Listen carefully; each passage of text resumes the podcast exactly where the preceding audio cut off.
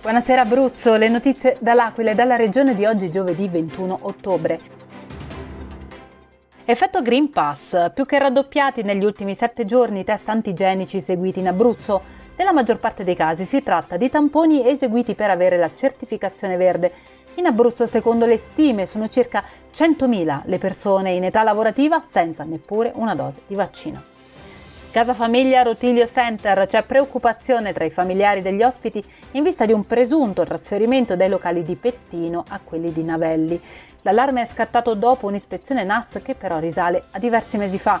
Intanto l'ASL cerca una struttura aggiuntiva, facciamo chiarezza nel pezzo di Cristin Santucci.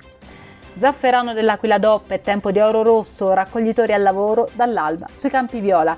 Si raccolgono i fiori e poi comincia la divisione dei pistilli un'arte d'eccellenza tutta made in AQ.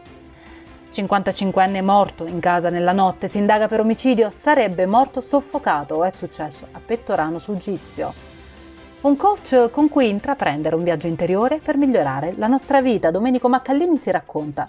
Cambiare e migliorarsi si può. La video intervista di Francesca Marchi. Numismatica Filatelia Trionfale, da Roma all'Aquila un'attività per appassionati e non solo. Monete e banconote antiche, francobolli e medaglie da collezione, la nuova attività aperti battenti in centro storico.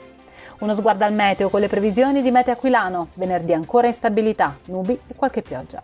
Per tutte le altre notizie e gli approfondimenti seguiteci sui nostri canali social, su Facebook, Instagram e ovviamente su www.ilcapoluogo.it. Buona serata da Eleonora Falci e dalla redazione del Capoluogo.